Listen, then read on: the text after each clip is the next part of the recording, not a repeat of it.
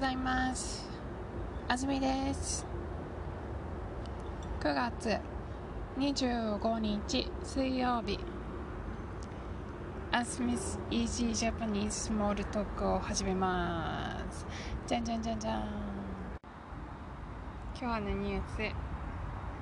77の国。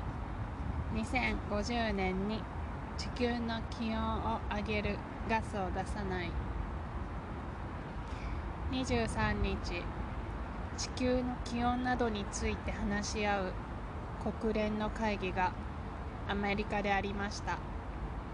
60以上の国が集まって地球の気温を上げないために何をするか発表しました。会議ではフランスやドイツなど77の国が2050年には気温を上げる原因になるガスを出さない。と約束しました。世界の投資の会社のトップは気温を上げるガスを出す会社にはお金を出さない。と約束しました。しかしアメリカや中国などは気温を上げるガスを出さないという約束をしませんでした。日本は何をするか発表しませんでした。はい。と昨日トゥーンベリさんのニュースを取り上げましたけれども えっとこのサミットはえっと温暖化対策サミットと呼ばれていて日本語だと。でサミットが終わりました。えっと結果としてはえっと参加した国のうち77の国は2050年に排出量ゼロを約束したと。でその以外の国77カ国以外の国はえっとまずそこに、えーと、その約束に同意しませんと言った国がアメリカ中国インド。でほとんど同じに等しいんですけどなあの意見を出さない、えっと、答えを出さなかった国が日本など。サミットで具体策を発表していない国も少なくなかったということでうんもちろん約束しないと約束するっていうことはそれが現実的かどうかをあの考えてできたできるできるから約束をする。できない。できるかわからない。約束しない。というのはわかるんですけどまあそもそも目指し目指し目指すこともできなければ達成はできないっていうのはあると思うんですよね。この77の国のいくつがあと31年で排出量ゼロにできるかはわからないけどでも頑張りますと言ったわけですよね。でも日本は約束もしなかったと。かといってじゃあ別の約束これだったらできます。も言わない。なんかそれはすごく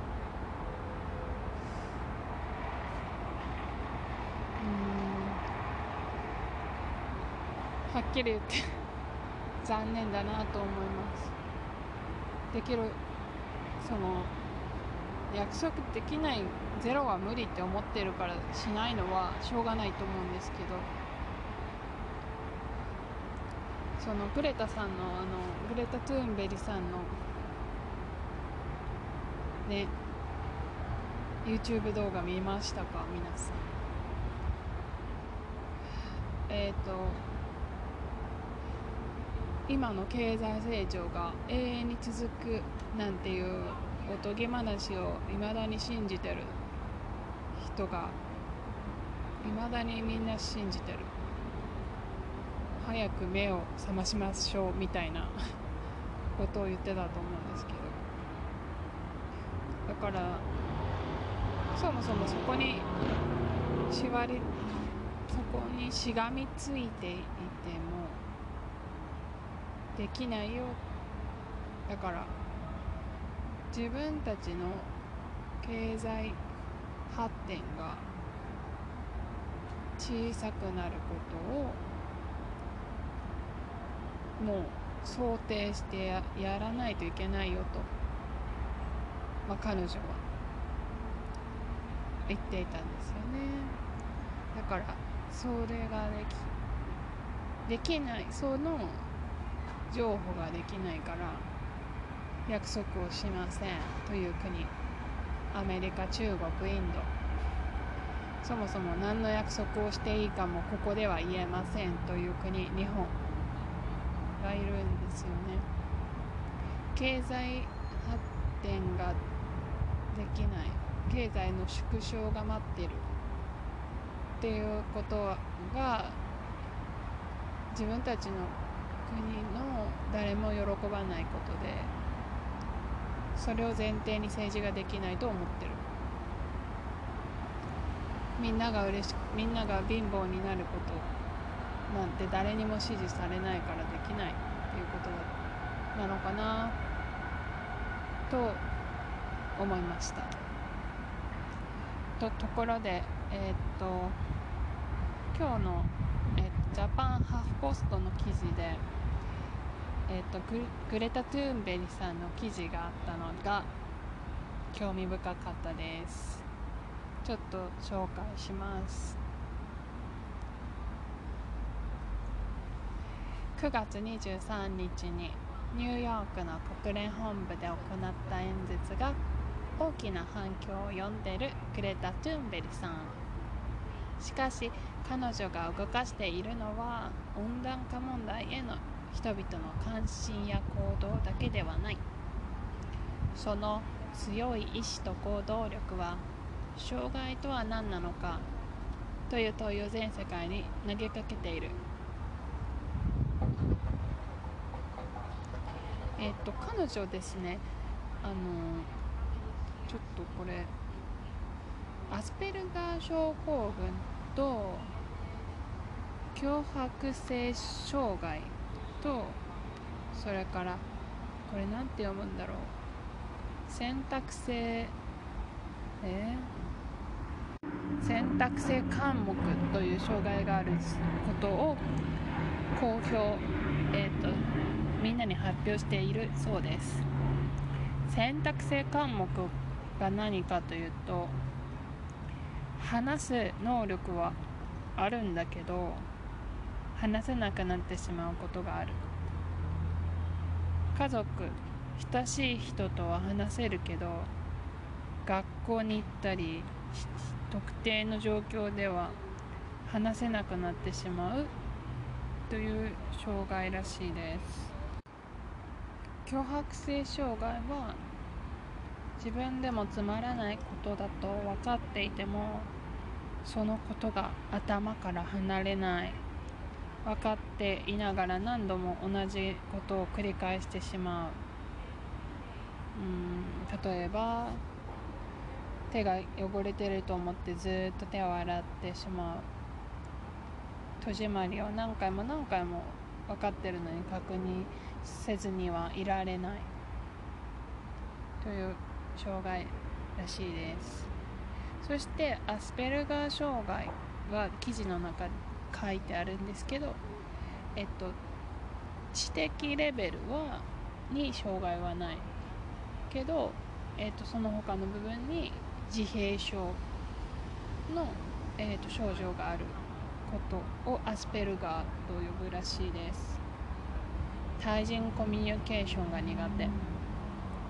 興味の対象が限定的などが主な症状。でこれに対してそのトゥンベリさんはアスペルガーは病気ではなく才能の一つ。アスペルガーでなかったらこうして立ち上がることはなかったでしょう。と Facebook に投稿しているそうです。アスペルガーだからこそ人とは違った視点で世界が見れるのです。もし私がアスペルガーでなかったらそんな風に世界を外側から見れなかったでしょう。私のようなアスペルガーの人間にとってはほとんど全てのことが白黒どちらかなのです。私たちは嘘をつくのがあまり上手ではありません。私にとって地球温暖化は白か黒かの問題です。生き残りの問題となればグレーな部分はありません。などの発言があります。えっ、とアスペルガーの特徴の一つに正直すぎるというのがあるそうです。コミュニケーションにおいては空気が読めないという欠点になってしまうことがあります。一方で社会のルールや常識にとらわれず思ったことをはっきり言えるといういいところと呼ぶこともできますね。その記事にもありますけど温暖化はこれほど深刻な問題なのになぜ私たちは行動を起こさないの？というまっすぐな問いかけは正直で白黒つけないと気が済まない。というアスペルガー症候群の彼女の個性から来ているのかもしれない。一方でグレタさんは障害者としての生きづらさも語っている。自閉症であることは学校や職場そしていじめとの終わりなき戦いです。正しい環境下で正しく適応すれば自閉症であることはスーパーパワーとなりうるのです。と Facebook で語っているそうです。えー、その発達障害こういう障害をまとめて発達障害と呼んだりするらしいんですけどいろんな人がいるよと記事にあります。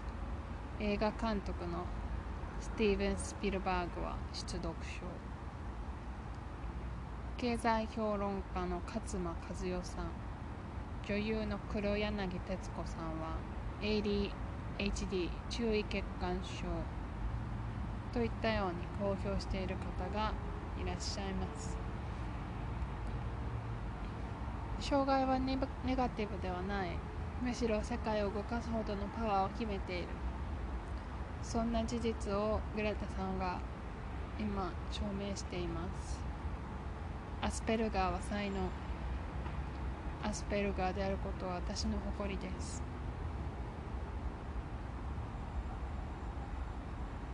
はいという記事だったんですけど。あの彼女のビデオを見た時に何ですかねそのすごく強い部分の背景がこの記事で初めて理解できた気がしました。世界が白か黒か。白か黒かなんだよ。最終的には。って思った時に妥協ができないでしょっていうであの彼女に対するそのまあアメリカのメディアとかでまあ例えばトランプ大統領がハッピーな女の子だねって言ったりその FOX ニュースの昨日お話ししたようなコメンテーターがいたり。他にも彼女あのちょっとおかしな子供みたいないうこ、ね、コメンテーターが他の、ね、女の人がいたりとかって記事を見るんですけど。なるほどなかなんかこういうこと言う人たちって空気が読めない人が怖いんだと思うんですだってどうしても空気を読んでみんなが求めてる何かになろうとする。特にやっぱりメディアとかにいる人ってそうなんだろうなと思うんですけど。だからそのトゥンベリさんみたいな別に誰がどう思うとか関係ないです。その今ここに溢れ流れてる空気に。私は調節したり順応したり適応したりしないですよっていうその強さがきっとそういう人たちを怖がらせてるんだろうなと。だから攻撃するんだろうなって。思いますだって。強いですもんね。彼女のインタビュー見てもう圧倒的な強さにびっくりしますよね。強っと思って戦闘力高っと思って。でまあだからその強さの背景にある、えーと、自分の個性としてのアスペルガーを自閉症を彼女は誇りに思ってると言えるっていうのが素晴らしいなと思います。自閉症といえば昨日あの「グッドドクター」シーズン3が始まりました。本当にあの空気を読まない読めないんですよね。主人公が。あの好きですね。なぜか。自閉症の主役主人公のドラマが。もう一つ好きなドラマがあって「エイティピカル」っていうあティピカルっていうのかな。すごいいいですね。空気が読めないからやっぱりすごく悲しい思いをしたりするんですけど。でもやっぱり